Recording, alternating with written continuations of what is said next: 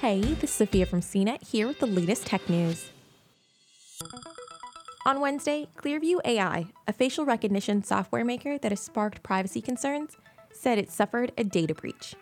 The data stolen included its entire list of customers, the number of searches those customers have made, and how many accounts each customer had set up. Clearview's clients are mostly law enforcement agencies, with police departments in Toronto, Atlanta, and Florida all using the technology.